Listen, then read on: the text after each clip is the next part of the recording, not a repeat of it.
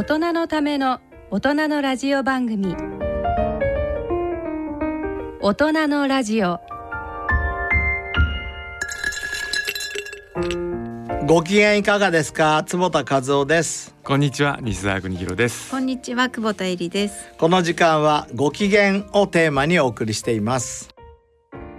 はい9月に入りまして夏休み終わっちゃったっていう人も。ね。ね、うん。まあ。多いと思いますが、まあまあでもねあのまたそうほらマイナスに捉えちゃダメですよね二学期が始まる。始まるぜ 新しい楽器そうですね。ご機嫌にいかない、ご機嫌に行かないといけない。ははい。い、ねあの前回は坪田先生の上場のお話とかも伺って、はいはいはい。今日も少しはい。またアニュレポの中のお話とかをさせていねただそうですねこうかなと思うんですが。はいはいはい。はい、それではあの今日も大人のラジオを進めていければと思います。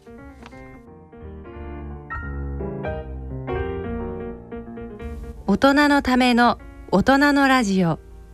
この番組は各社の提供でお送りします。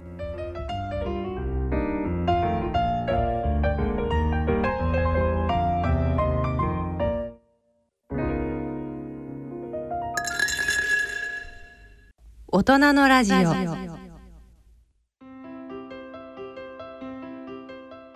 えーであの今日せっかくなんで、えー坪田ラボのですね、はい。えーちゃんとこう会社のホームページからダウンロードできるアニュアルレポート。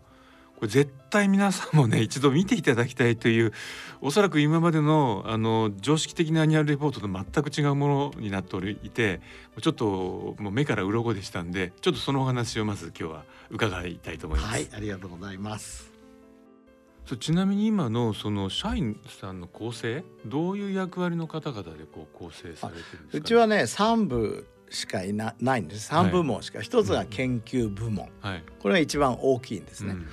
で二番目が営業部門。はい。これが四人。うん。でもう一つが今度管理部門、えーこれは数人。うん。56人かな、っていう感じでできています今先ほどこう社員さんも募集されてるってお話しされてましたけどい一番ここれこれから社員さんを増やしていくところってどこどの部門なんですか、えー、と今直近では IR の方、うんはい。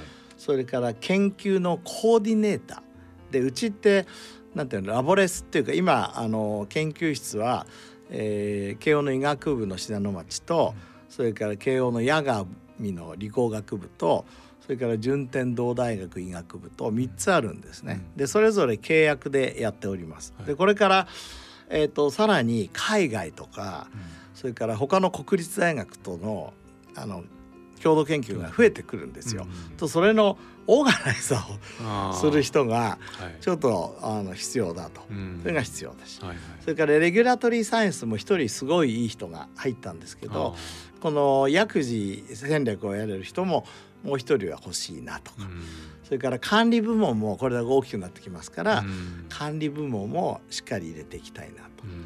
それから将来あのボストンにそのじゅあのツボラボアメリカを作ろうとしてるんでそうすると一人そういう送りますので、はい。営業ももうちょっと強化したいなとか、まあ、いろんなことを考えています。なるほど。やっぱりあれですかその医薬系で世界に出てくときに最初にアメリカでえ選ぶ土地はやっぱりボストン？いやそうですね。あのーまあ、やはり、あのかなりこうやはりあのファーマシューティカルな企業いろんなのがありますよねあの辺りは。そうですね。あのーやっぱりシリコンバレーうん。カリフォルニアも魅力的で、えまあ、僕たちが今あの組もうと思ってるような会社からはうん「数をこっち来いえよ」と。そのバイオベンチャーももちろんいいけど、バイオと AI との組み合わせこそこれが価値観だおーみたいな。そういうこう宗派もあるわけですね。そう言われてうんそれもあるなだけど じゃあ両方に置いちゃいましょうか。って。え西とや東と。だけどボストンってさ僕自分がねハーバード時代2年間いたし、はい。あの好きな街だしうん。やっぱりバイオテックの本堂で勝負するならやっぱりボストンかなとか、うん。そう思ってるとこです。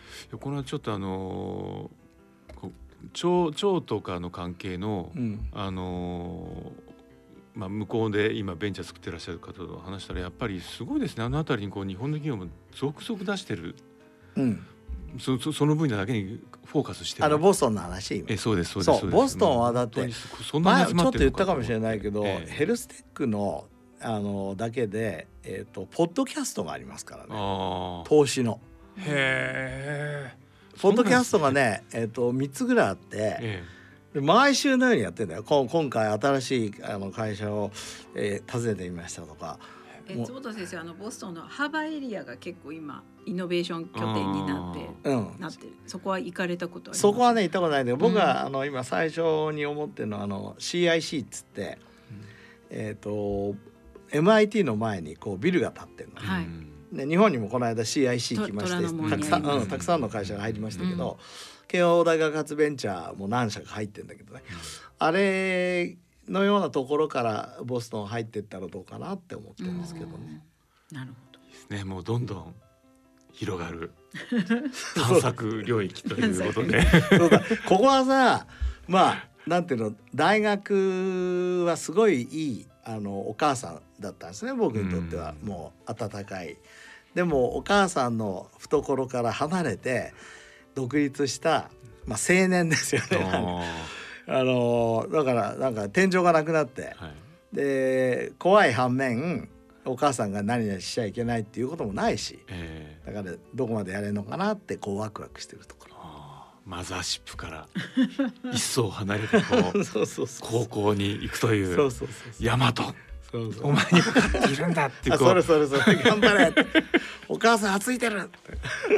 そう先生あのね、えせっかくまあ今日どういうあのいつものもちろんあのリスナーの方々とまたもしかしたらね投資筋の方も聞いておられるかもしれないですけどこのアニュアルレポートはでもなんかもしまだご覧になられてなかない方々がいたらぜひ見ていただきたいですよね。そうですね。ええ。これはあのまあ大学のアニュアルレポートに近い感じなんですけど、えーまあ、サイエンスの説明もありますし、うん。我々の考え方の説明もありますし、うん。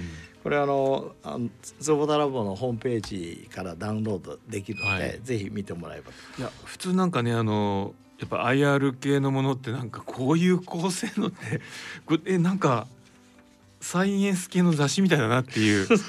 そうですね。ね。なんか素人が作ってるみたいな感いやじですよ。でもなんかあのいきなり最初にあの先生とデビッド・シンクレア教授の対談があのあってこう起業家としてのアンチエイジング研究と関連ビジネスの展開と、うん。まあ、確かに先生ずっとあのシンクレア先生がねやはりあのサイエンスやりながらどんどんこいやすごいですよ。デビッド・シンガーだって15社作っう、たのよ、うん。まあ、だから先生が目指されてるとこはまあシンクレア先生っていうこともあってここに先生呼ばれてるわけでそう、ですよねだからこの間あの僕がほら上場したでしょ、はいそしたら「カズオ You are my role model」ってメールが来て「いややった!」みたいな「そうかデビッドのロールモデルになったか」みたいな。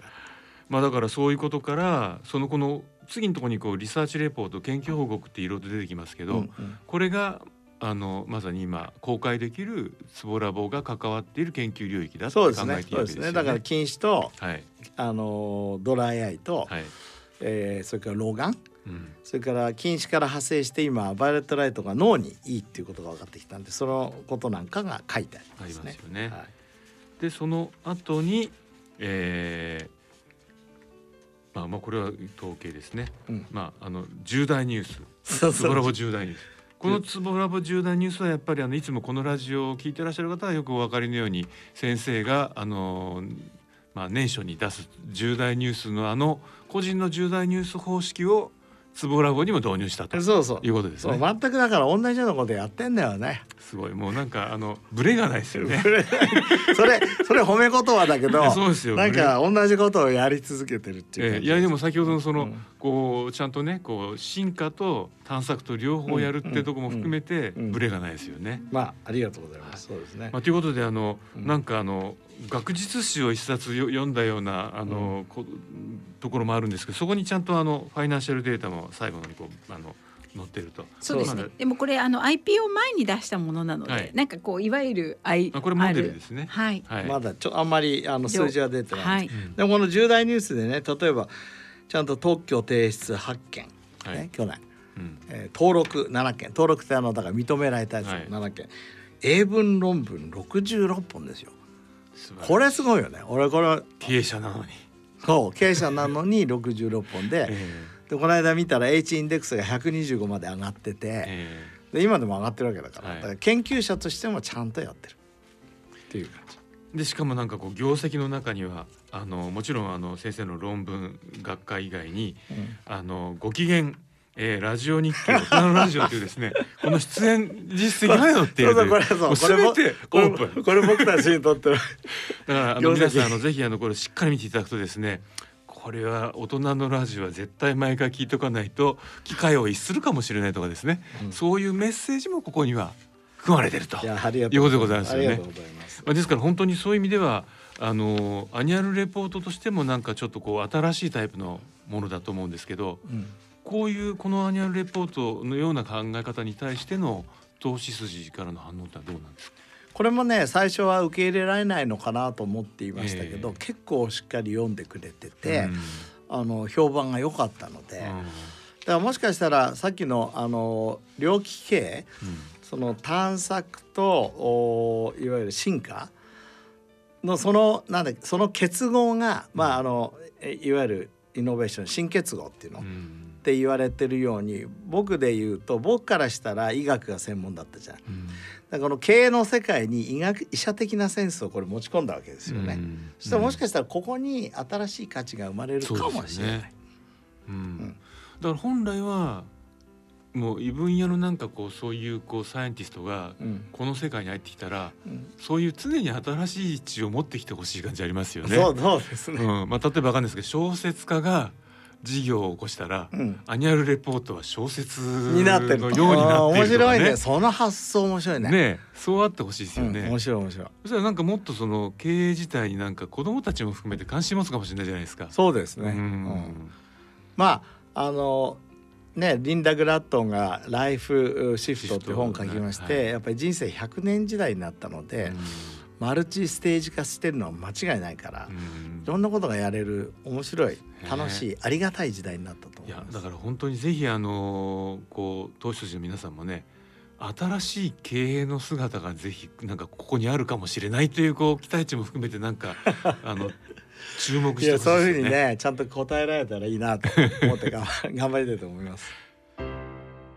大人のラジオえー健康医学のコーナーです、えーこのコーナーではユニークな論文医学界の話題などについてご紹介してまいります、ということで今日は西澤さんが、はいはい。あのねはい。敬老の日も近いということで。あまあ敬老の日とあとですねちょっと前回の放送でやっぱ坪田先生があの会社のこう方針にねご機嫌がって入れてるのは、うん。うんもうノリとかそういうもんじゃなくて本当の本質だとええ、ご機嫌がどれだけ本質かってお話をしてくださいましたよね。そうですね。ご機嫌でいるっていうのが、まあ、はい。自分の、なんていうの人生の価値だし、価値だしね。でそれがこうなんかこう研究だけじゃなくてついにこう経営にも行ってそうそうそうまさにこれはあの社会に社会実装していこうとされてるわけじゃないですか。そうですね。ご機嫌を、いうん。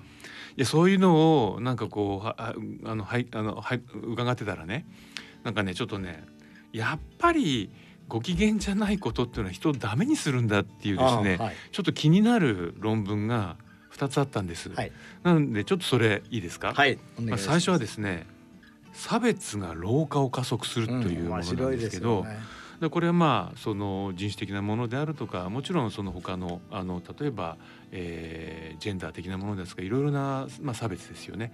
これをその受けた方々が、まあ、ちゃんとこう認知する。うん知覚して、ああのあるこうストレスを受けると、まあ、それが、えーうつ状態にやはりつながるということですね。うん。それが、えーなんと老化が始まった時期に特にこうななぜなら人生の後半で加速する老化と関連あうん。の関連してるって言ってるんですよ。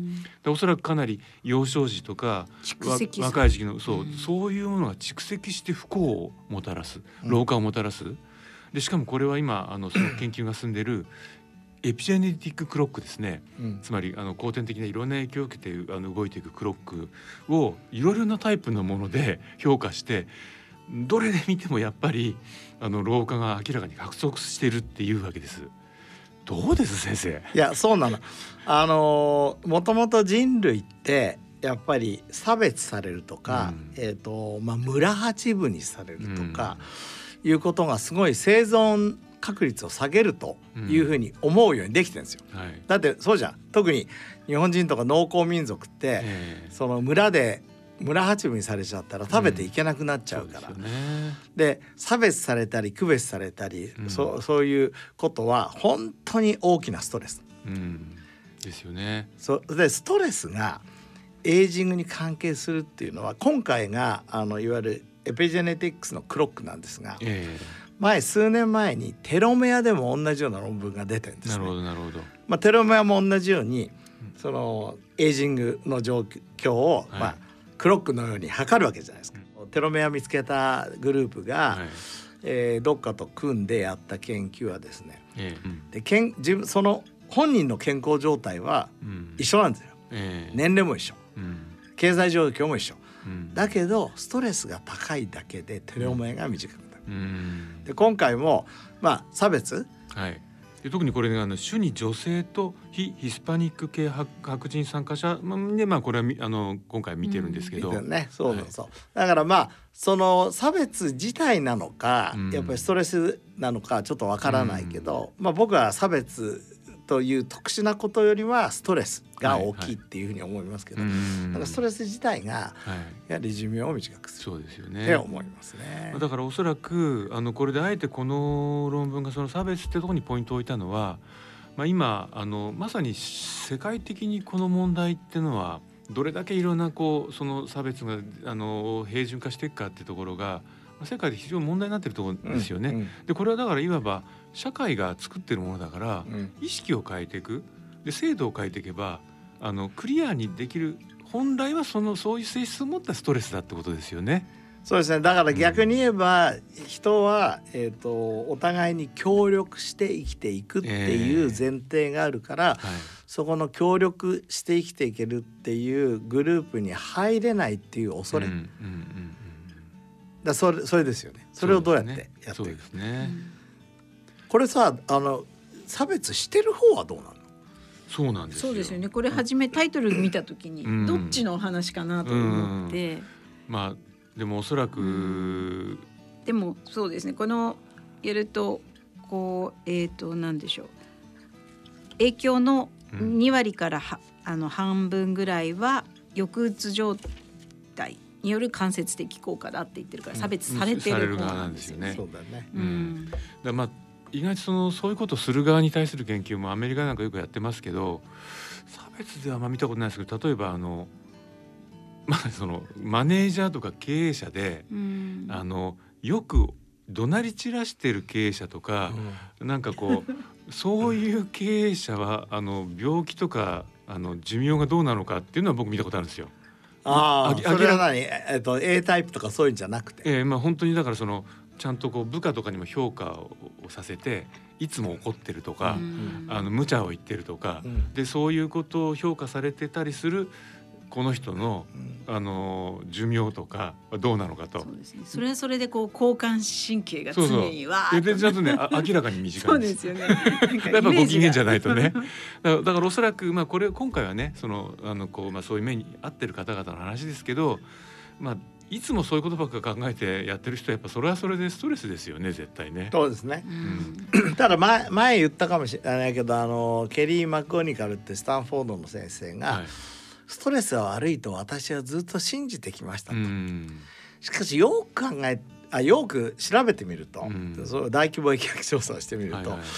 どうもストレスを受けてる中にもうん長寿になってる人たちがいると、うん健康な人がいるということが分かった、それうんそれに興味を持って調べてみたら、うんストレスをうん体に悪いって思ってる人たちはみんな体に悪い。なるほどなるほどなるところがストレスはいやそれは乗り越えるものだとほど。か、えー、とこれなんとかなるとか思ってる人たちはなんとストレスがない人よりもいい、うんなるほどね。これあのアンチエイジングの基本でいうホルミーシス仮説ですようん。はいはい。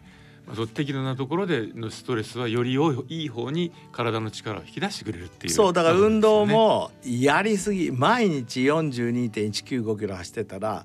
ダメでしょ？はい。だけどちょこっと運動するっていうのはあれストレスじゃないですかそうですね。いいわけじゃんだからこの差別もいつも差別されていつもいじめられたらうんダメだけど、うんまあその時になんかすごい親友がいて「はい。いや大丈夫だよ。うん。またすぐ変われば」とかなんかそういう解釈がねはい。ちょっとあ違うような方にならなったら、ね。まあいいな。だからそれそのものを解決できたらいいけどなかなかこの世界ね、難いしいじゃないですか。で今すぐできることっていうのはストレスの解釈とかうんはい自分の本当に近しい仲間を、それをこう考え方を変える仲間がいたりうん。ってことですよね。そう。そうした方がいいかなってちょっと思いながら、うんまあまあ両両面でいきたいですよね。そうですね。うん。そうそういう意味ではもう一つですね、うん。あのやっぱりあの長生きを望まない人は実際に短命になっちゃう可能性っていうのはこれは今度日本人の4万人のあのを25年ぐらい追っかけた研究でやっぱ結果が出てるんですね。そこら辻先生ってね東北の先生、面白い先生なんでね、え確か前さ幸せな人は長生きするって小太り研究じゃないあ小太りえあー。はい。そうだ小太りの人はちょっと長生きする。する。そうそれちょっとねあの木を狙ったって言ったら失礼だけどね。えあのみんながおっと思うような研究をしてる方で僕は非常にね何回か講演し高価例学会で講演してもらったりしましたけど。これこう前向きですごい長い間追っかけて、うん。すごいですよね。ねすごいなそれで意外となんかえって思ったのがその人生は短くても良いっていうふうに思ってる軍が若くて女性が多くて教教育歴が長いという点で優位さが見られたってそうそう。どうして？って思うんですけど。それは老いの恐怖とかああ老いてみあのなんていうのアルツハイマーになってまはいはいはい。でずっと生きていたくないとか。でもずっと私はこのままでいたいのっていう。そう。それで、あの太く短く生きますと。うん。いう人たちはそうなんですよ。うん。だから例えばタバコについてもそうでタバコをやめない人っていうのはふ太く短くタバコとなんかうんお酒のことが書いてあるんですよね。そうですね。あの確かそうだ短くてもいいという人はこれこれはもう男女ともになんですけど喫煙率が高い睡眠時間が短いうん。ウォーキングや朝食を食べる習慣が少ない。で女性では習慣的飲酒者の割合も高くなっているっていうことですね。これだからあのーその時間割引率が非常に高いっていう社会学的な研究もありますよね、うん。だから未来にあんまり価値を置いてないからえ逆に言えば今の現在価値をすごい高くしてるえうん。だから将来の投資とかあんまりしないわけよ、うん、だからまさに現在の中でしあのふ深掘りしすぎてるってことですよね。そうですね。現在の自分を。いいこと言いますよ。僕はあの どっちかっていうと現在が非常に重要だと思ってるんですね、ええ。今ご機嫌じゃなければ、はいはいはい。例えば10年後ご機嫌のために何かやろうっていうのは、あんま良くないと思ってる。うん。だけど、まあ、前回話したように、はい。その猟奇比系。うんその進化。進化ってい今今我が持ってる強みとしては今ご機嫌であることと、うんそれから10年後これ探索でご機嫌、うんこのバランスは大事だと。う思う。んで僕は73なんだけど。えだから時間割引率の高い人とか未来に価値を置いてない人は逆なんだきっとえね、うん。もっとまあ逆逆っていうかもっとすごい、うん。10対ゼあゼロとかない9.5対0.5とかね、そうそうでもね本当あのこれはまあ何回か前ぐらいの時にちょっとあの僕もお話ししたかと思うんですけど最近そのステイヤングのサイエンスうんって結構データがいっぱい出てきてるじゃないですか。うんうん結局その若さをなるべく維持できた方が例えばそれはその消費市場も大きくする、うん。まあ、これそ,、まあのそれこそあれですよね。デビッド・シンクレアがそういう本ね「はい。ライフスパン」っていう本の中で言ってますね、はい。ええ人類が1年あの若返るだけで何千億。っていうね、うん。市場が生まれると。で実際例えばこうコロナのような感染症がは広まってやはりそのおある程度のこう持病を持っていらっしゃるとかやはりこう高齢の方々の方がリスクが高い。うん。でやっぱり若さっていうのは非常にあの重要な資産だってことが、まあ、分かってきたわけですよね。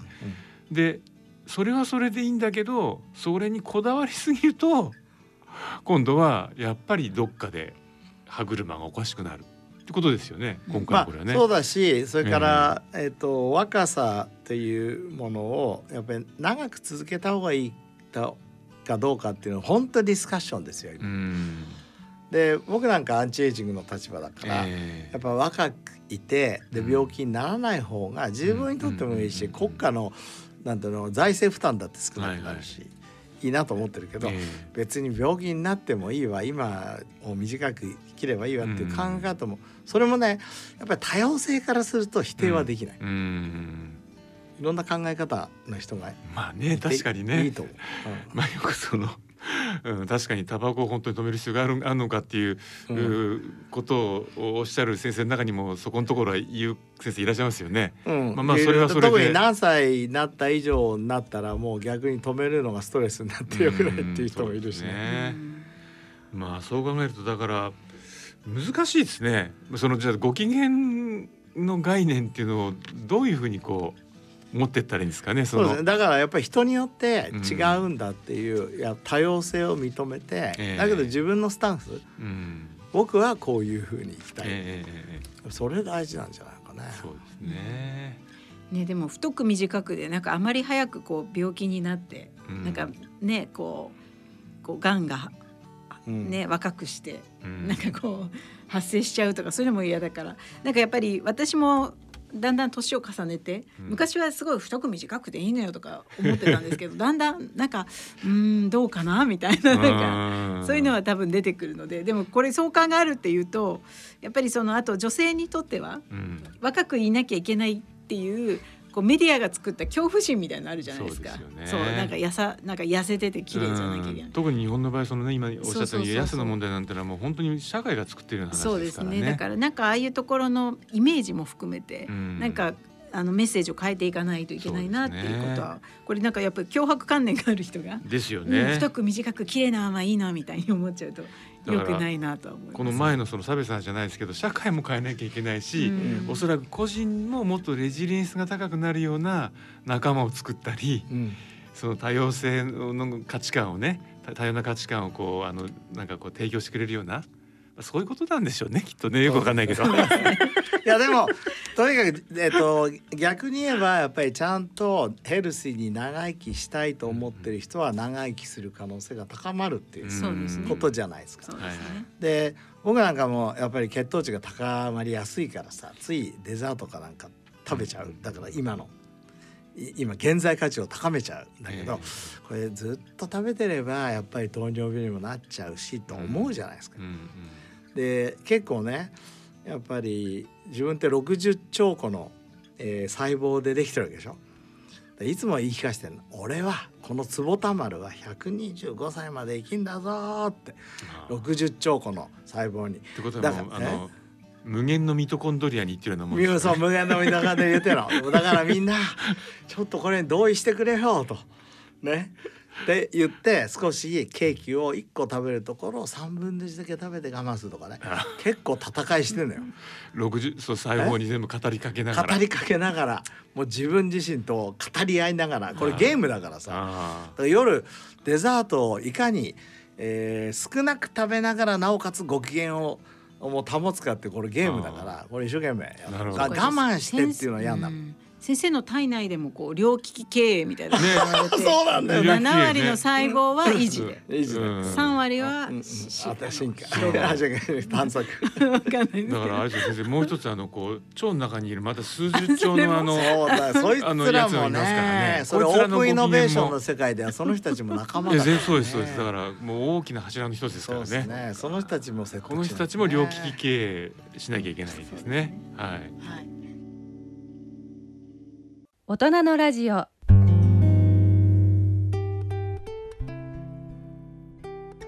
では、えー、と今日の大人のラジオなんかあの論文先生のね、うん。あのアニュアルレポート坪田ラボのアニュアルレポート,、レポートから始まりはい、まあ、ちょっとやっぱり、うん、いろいろとこうね不機嫌不機嫌だったりなんかこうマイナスなことを思考してるとあんまり良くないというまあ論文もちょっとね今ディスカッションしましたけど、ね、はい、あと最後になんか西澤さんが高知県でのなんか活動あそうそう。についてあのねはい。あの、えー実は高知県の観光特使っていうのをやってて、まあ、それはいいんですけどあのやっとこうちょっと落ち着いたんで久しぶりに高知に行ったんです。そしたらあの来年のあの NHK のあの連続ドラマで牧野富太郎先生っていうあの、お植物学を日本で確立された先生のあの、まあ、ドラマもあるんですけどそのね植物園すごくいい植物園があるんですね。であの本当こう小学校中退するすする意思を持ちながらそういうことを全部成し遂げた方なんですけど、まあ、本当にあの植物園で言っていただきたいこととその中にねああのそうだこの方はこういうあの発言をされたんだっていうその発言があったんですね。あの雑草という名の植物はないっていうのが彼は言ってたこと。いい言葉ですね。結局ねその誰かが名付けない限りあのこう実体化しないものっていうの中にたくさんあるわけですよね。うんでねその発想っていうのはもう老子も言ってたしあのエデンの話ですね、うん、旧約聖書も言ってた。うんでそれをだからこう植物のこう雑草がたくさん本来いるようなその中で一つ一つに名付けたもうそういうなんかすごい人がいてでその世界がその植物園で見れると思うんですね。だいぶ感動してますね。いやいやぜひねいや本当いやなぜななぜ今これをお話してるかというと、来年ドラマが始まると。混んでいけなくなるかもしれない。あじゃあ今のうちみんなで行きましょう。でそのねすぐ先に桂浜もあります。うん、そういう人なんかこうあの坂本龍馬のあの空いた顔のところにパッと顔を入れてですね 全身写真も撮れるという。ね、秋の行楽シーズン。ぜひ、ね、今年のうちにあの高知にぜひねちょっと足を伸ばしていただきたいなというお話でございました。はい、はい、ということで、えっ、ー、とそろそろ時間となりました。お相手は私久保田恵里と西澤邦弘と坪田和夫とでお送りしました。それでは次回の放送までさようなら。さようなら。